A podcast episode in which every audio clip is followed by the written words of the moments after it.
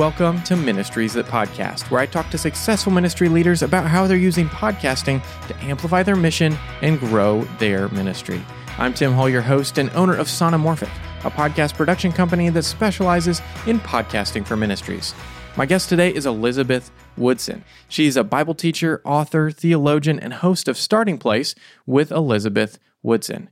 Now, Elizabeth founded the Woodson Institute. It's an organization that equips believers to understand and grow their Christian faith.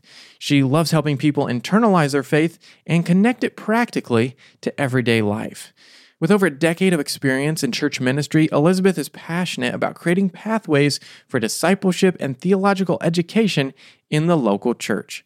In today's episode, Elizabeth and I are going to talk about what led her to starting her own podcast in addition to another podcast that she co hosts, why she chose to break her podcast up into seasons, and how the podcast plays into her greater strategy for the Woodson Institute. So let's jump right in. Here's my conversation with Elizabeth Woodson. Well, Elizabeth, thanks so much for joining me on the podcast today. Yeah, thanks for having me, Tim. I'm happy to be here. Yeah. So I first heard of you when I was editing an episode of the She Reads Truth podcast, one of my clients, and uh, you were talking with Rachel and Amanda about the book of Deuteronomy, which I'm sure was a fun one to to chat through.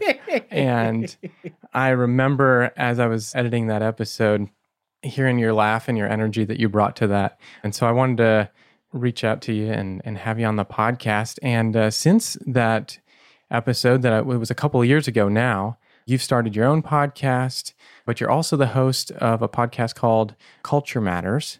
And it looks like you've been part of that show since about 2019. Is that right? Yep. Yeah. So you've been the host, one of the hosts for that show. And I'd love to hear the story of how you became one of the hosts of Culture Matters and then what led to you wanting to start your own podcast. Yeah, Culture Matters is this really it's a really fun podcast. Has an interesting kind of history. It used to be a podcast of the Village Church where I used to be on staff at. And so when I got asked to be a part of it, it still was kind of hosted and owned by the Village Church. It's now owned by another church in the local Dallas area. And so they just needed someone to be a guest to talk about theology and kind of the story of the Bible. And so I remember we did this series on creation, fall, redemption, restoration. And I would come in and provide theological perspective. And then another one of the co hosts would kind of provide like this cultural lens of how we see those things showing up. And we just had fun. And I've always loved the intersection of faith and culture. Some of my background before ministry was in the area of kind of like urban ministry. And so always thinking about like issues of the city, issues of culture, and how they affect our faith in Jesus. And so that one guest spot turned into them asking me to be one of the co-hosts and i was nice. really honored because they're a great group of guys and so we've just had a fun journey and we podcasted during the pandemic which was a lot of zoom until we figured out uh, what platforms to use and it just is again, I get to have the conversations with wonderful people, read books, and think about ideas in a way that I don't always get to do normally in my line of work, specifically when I was working on staff at a church. And so I've just loved that. And for me, podcasting is such a fun medium by which to reach people with information. But in my area of passion, is to reach people in this area of discipleship. And so when I was thinking about what kind of long form content do I want to create, because I think if you are kind of in this space of content creation, at some point in time, I think you ought to consider making long form content. And I did mm. have a conversation with someone who was like, What is long form content? And so I will explain that if you're one of those people. And it just is, you know, you have your short clips on social media, you'll have a caption that maybe right. be 100, maybe 200 words. And you're thinking about something that is much more substantive than that. And so it might be a 30 minute to an hour thing on YouTube or a podcast or even longer articles that you might see in the Atlantic or the New Yorker. And so I wanted to be able to have a place where people could get to know my voice, but I could get to unfold this mission of discipleship for the long haul. And so, starting place really was that vision of can I just walk people through these categories in a conversation? Yeah. And so, starting place, we talk about what we should believe as Christians in categories of like, what does the Bible say? what are the theological beliefs we hold? What are formational practices that we enter into to remember all those things? But how can I tell you that not in a lecture format, but in a conversation that you can model with someone else? And so Culture Matters gave me the experience to feel comfortable launching out into my own podcast. Yeah, that's great. And one of the things you mentioned too was you know, starting your own podcast, you were able to build off of what you've already had learned. What were some of those learnings from Culture Matters? Maybe, you know, some of the things that people don't necessarily think about that are looking to start a podcast, like the recording software, like the mic and stuff. What are some of those things that you took from Culture Matters and brought to your podcast? Yeah, definitely. I mean, I think you mentioned a few right there of just the setup that you have. And so I work with a really great team, but they're the same team I work with for Culture nice. Matters. So it's a bunch of friends yeah. who still are working together, just in different spaces. So it's like, what's your mic? What's your video setup? Uh, right now, I got some lights in front of me that if you can't see, there's a whole setup, and that takes time. Mm-hmm. but a good setup really matters. The sound really matters. And so thinking about those things, also thinking about we call them run sheets, but just what is the structure for your mm-hmm. conversation? So my goal is to have a conversation that seems effortless, seems casual. We are very taking a very structured journey because it's my role as mm-hmm. the podcast host to make sure that we hit the points I want us to hit and we land where I want us to land. And also, you know, I'm inviting someone on to have a conversation. And so they're giving up their time. Right. So if there are specific points I want to make, if they're not able to do that, I have to come behind and do that in a very gracious way. So all of that is very structured. I'm in a document. It's like a Word document, Google Doc and it just writes out questions and direction. Then also, you know, how are you going to share your podcast with the world? And so, you know, how are you going to share it on social media? Maybe you have an email newsletter list. And so there's all of that after production. I have a guy who does all the production for my stuff, which is very, very good. Yeah. But that's something you got to think about mm-hmm. too. So it's kind of like these pieces behind the scenes of how do you produce really good sounding information, but then how do you share that information with the world? For sure. And I was listening to another episode that you were on, and this kind of dovetails into what you were just saying that you're a perfectionist. Yeah. And I'm right there with you. I'm the same way, always trying to get things to line up how I want them to line up. But what are some ways that as you got into podcasting and specifically with your own podcast, that that's been a blessing and a curse at times? yeah, being a perfectionist on a podcast I think the one downside is that it's not live. So I have plenty of opportunity to go back and retape. I do a monologue on the front and the end that I will do record outside the interview. And so sometimes I just do too many takes. And I'm like, Elizabeth, it's just not that deep. You don't need to worry about every specific word. I'm perfectionist on cadence and how I want the last word to fall. It just gets to be a little bit too much, Tim. And so that's when it can just slow me down because podcasting, and I'm learning this with having my own, it's a journey of people walking with mm-hmm. you. At the end of the day, people are not coming alongside you because your podcast is perfect. They're coming alongside because they really enjoy your voice, the content you're producing, and where you're taking them. And so I think it's less of an emphasis. I'm on a podcast network. And so the guy who directs our network, he's just like, you're not going to go down for one or two bad podcast episodes. Like, it's just not going to take yeah. your show down. And so that's kind of a good encouragement to the bad side. But also, it is, I'm really intentional about the content I produce. Mm. And so I'm not just trying to slap something up there and trying to upload something just because I had an idea that what people would know is I think a lot about the conversations I'm having. I think about the people I invite. And I want to produce a really good quality piece of sometimes I think of podcasting as art because it's a creative process. And I want to produce something that's really good for the listener. You're taking your time to listen to what I'm producing, right. and I want to honor that. So the perfectionism helps me kind of pushes me forward in that. And then sometimes I have to pull myself back when it just is I'm doing the most. Yeah. I've found myself doing way too many takes on my intro and outro. Same thing. It's like, oh, but I didn't but I didn't say that the way that I wanted to. Let's just take uh-huh. it again. Uh-huh. Okay, from the top. It's like right. and then you go back to edit it and it's like, what what was I doing? What was exactly. Exactly. Um, but you just mentioned that you're part of a, a, podcast network, and I think I saw that you're part of Training the Church, right? Yeah. So tell me about that partnership and what that looks like and what that value is for you as a podcaster. Yeah, the podcast network really to me provides a, a significant amount of support for the areas in which I'm not really good at.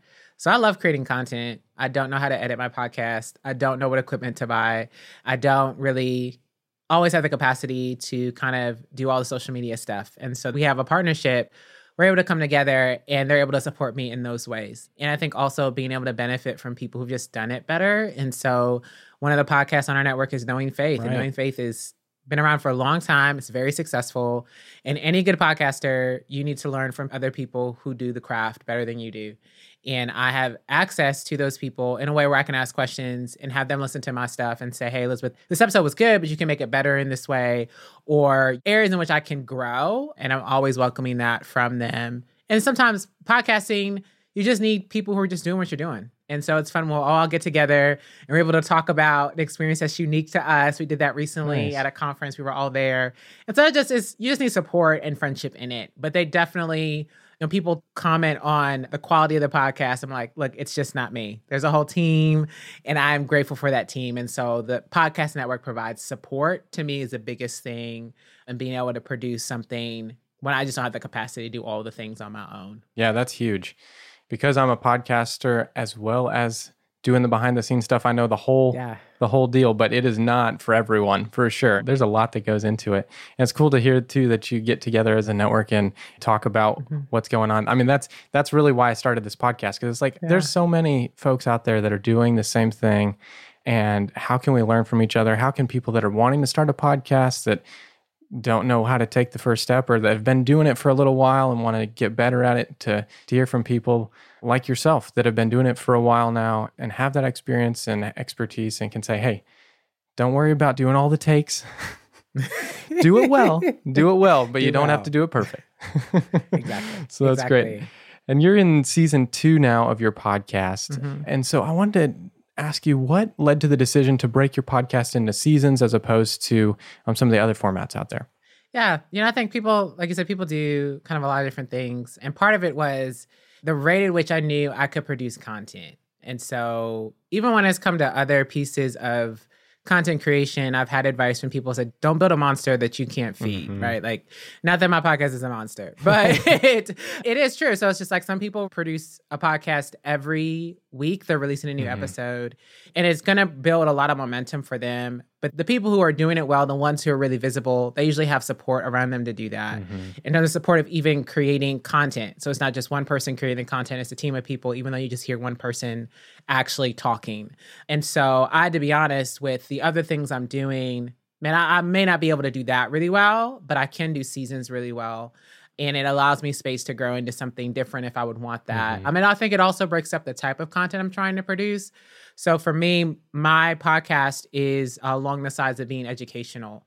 And I want to be able to create these uh, categories that people can get their hands around. So it's like you could gather, the goal and vision is one day people could gather with a small group or gather with some friends and use the season to guide a conversation about those things in their community. And so there's a clear start and ending, right? So we're going through the story of the Bible, Right. Old Testament, New Testament, give some clear breaking in there.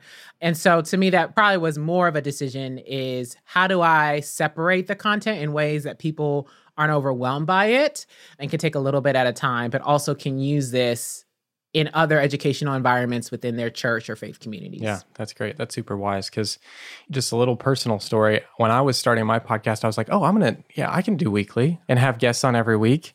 And then it's like, well, then you have to book guests and then they have to say yes. Mm-hmm. I was coming down to it and I was like, Tim, this isn't sustainable for you. Yeah. so that's why I settled with bi weekly, or not settled. I chose to sustain bi weekly, just like you're saying. You chose series is, is a good format for me. And I think it's a great format for a lot of people that are like, okay, I have this idea to do this many episodes on this topic. Let's put that out there, see how people respond, and let's do it again. Yeah. So that's great. And then, along with your podcast, you recently started the Woodson Institute just last year and describe the work that you do and then how uh, the relationship between it and the podcast. Yeah.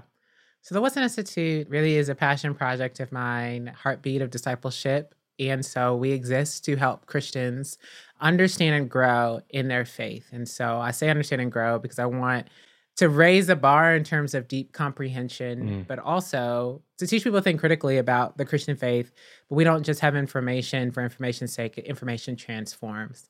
And so, how do we help people transform into the likeness of Christ and walk into the fullness of the faith that we have held for thousands of years. And so we do that through two main pillars. One is a curated resource creation. So I actually think there's a lot of content out there, and some of it you just can't access because you can't see it. And Yeah. so I make it my job and the people that I work with to kind of comb through all the stacks to find the good pieces and say, instead of rating these 20 books, choose these five, mm. you know? And so pointing people in the way of, so creating content, curating lists, but then also the podcast is a part of that. So with each episode, I'm trying to do three things. One, I'm trying to introduce people to a topic. So for instance, we'll talk about this season we're talking about the New Testament. And so the episode that releases at the time that we are recording this episode together is talking about why should we go to church, like the mm-hmm. gathering, why do Christians gather? And so on that episode, we're going to introduce you to that topic, but I'm also introduce you to a person. And so each guest to me is someone that I believe that my listeners can continue the journey of learning with. And then lastly, resources. So every episode we give just a handful, not a whole lot, but just a handful of if you want to continue learning, here's a book, here's an article, maybe here's a video that you can watch. And all of that is intentional with how do I continue to guide you down the path of spiritual growth in the areas that I believe that you should know about in order to do that. And then the other area outside of creating resources is training experiences. And so I frequently travel around the country and will teach and train, but there's also vision for you know having online courses vision for workshops and training church leaders and how to think deeply about these things too so there's a lot of space to run but the podcast to me is one of the first pillars to create this space of if I can just get you to listen to me on the podcast, I'm building categories mm-hmm. for you. If people just journey with me through the next three years, I'm gonna cover some very intentional areas, and that aligns with what we're trying to do in the Woodson Institute. So it's a slow build, but it's a really fun ministry because, again, I think we're in a moment where people are desiring to think critically about the Christian faith, yeah. and I want to meet them there with some good tools and some good training.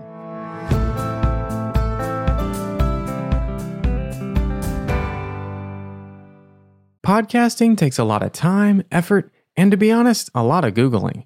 What if you could ask like minded people how to overcome the challenges you're facing starting a podcast, growing a podcast, or producing multiple podcasts? I think starting a community like that would be super valuable, but I want to know what you think. Would you be interested in being part of a community of ministry leaders using podcasts to amplify their mission and grow their ministry? If so, let me know by filling out the interest form using the link in the show notes.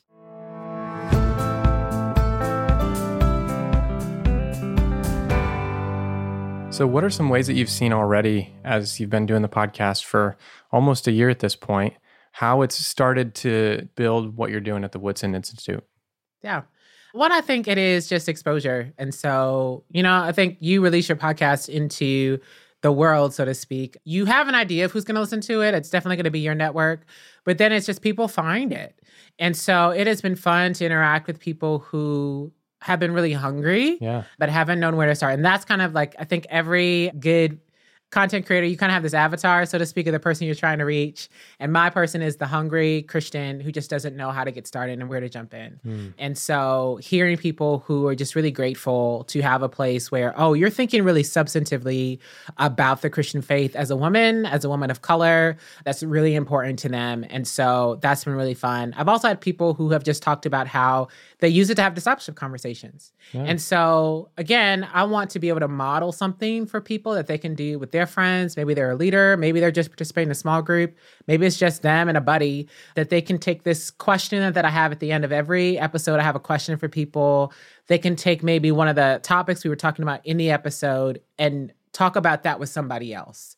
Because to me that is a place of learning. It's not that you're just listening and receiving but that you're able to articulate those ideas for yourself. And so those have been some really cool ways of feedback i've received from people that have said oh this is useful. This is hitting um, in a really good way. And so i can hope that it continues to do that. That people who are hungry continue to find the podcast but then they also continue to say oh let me take this and share it which is really what my ultimate hope would be. Yeah that's great and you just mentioned that at the end of the episode you have a question. Every episode, same question. Yeah. Just insert the topic of the episode there of how does whatever that you're talking about in that episode point us ultimately to the gospel? What led you to choose that great question as the way to to finish out an episode? Yeah. I think in my research before I launched and I was trying to listen to other podcasts I really liked, there was a couple that just did that. They had an element yeah that was kind of like this is their signature. This is what they do. And i thought it was just really fun and creative. And it ended up being a question i was going to ask just for this kind of topic of the story of the bible. But because it's just been so good. I'm like, oh, I just have to keep asking this question. And I think it's one of the things that happen when you're creating is you just kind of fall into something mm-hmm. and it works. and that's probably what has happened. So I wanted to have some type of signature at the end of the podcast. And I really like those who had like a final question and it creates this continuity. So you hear lots of different people have ideas in the same thing, which to me is really fun. And then it just worked really well. so I just kept doing it. That's great. That's really that's the honest answer. Yeah. No, that's great. Yeah. So, how has the podcast, as you've been doing it for some time now, you've been on Culture Matters before that, how has it enabled you to connect with people that you may not have had the opportunity to do so otherwise without having a podcast? Yeah. Oh man.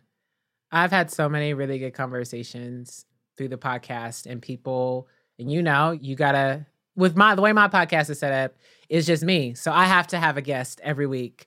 I mean, people could listen to me. I don't think that they want to every week. Just me. So you just have to be courageous and ask people that you may or may not have a connection with. So like my first season was a lot more of my network. Sure. And then the second season has that network has expanded. So it was more of I've never met you in person. I really respect your work. Would you be willing to give of your time to be on my podcast? And it uh, it just has produced some really wonderful conversations. And I try to find people who their expertise is in the topic that I am addressing for that season. I think it makes mm. it easier mm. for them. And it means that we're going to have just because they've thought substantively about that information, my listeners are just going to be really blessed. And I remember I talked with Kay Ellis, I talked with her, Karen Ellis about the persecuted church. Mm. And it was just phenomenal. And I had never met her before that, had seen her work from a distance. And so I think it created this really fun opportunity for me to make a connection, for me to honor somebody's work. I think that's a lot of it is you see people doing really great work. And I'm like, oh, people need to know you. They need to know what you're doing. And can I provide a platform from that? So it's this network building, but it also is, man, it's just strengthening the bonds of the community of believers. Yeah. And so I get to be encouraged by fellow brothers and sisters. I get to be as they are answering the questions, I am spurred on more towards the things of God. And sometimes it feels like a selfish little joy that I get to like, I got another good conversation today. yeah. And so I really enjoy what I do for that reason. But it has, it means that I got slots I have to fill. and so I only have so many friends. and so that means you just have to be courageous to ask people. And everybody doesn't say yes. I have gotten back no's, but some people do. And to me, it is worth asking those who I would be honored to have a conversation with and the possibility of being blessed by them saying yes to talking to me. Yeah, that's great. So as you're you're doing season two right now, I'm guessing that the beginning of next year is going to be season three. What are you yeah. looking forward to as you end this year, as you're looking forward to next year? What are you excited about?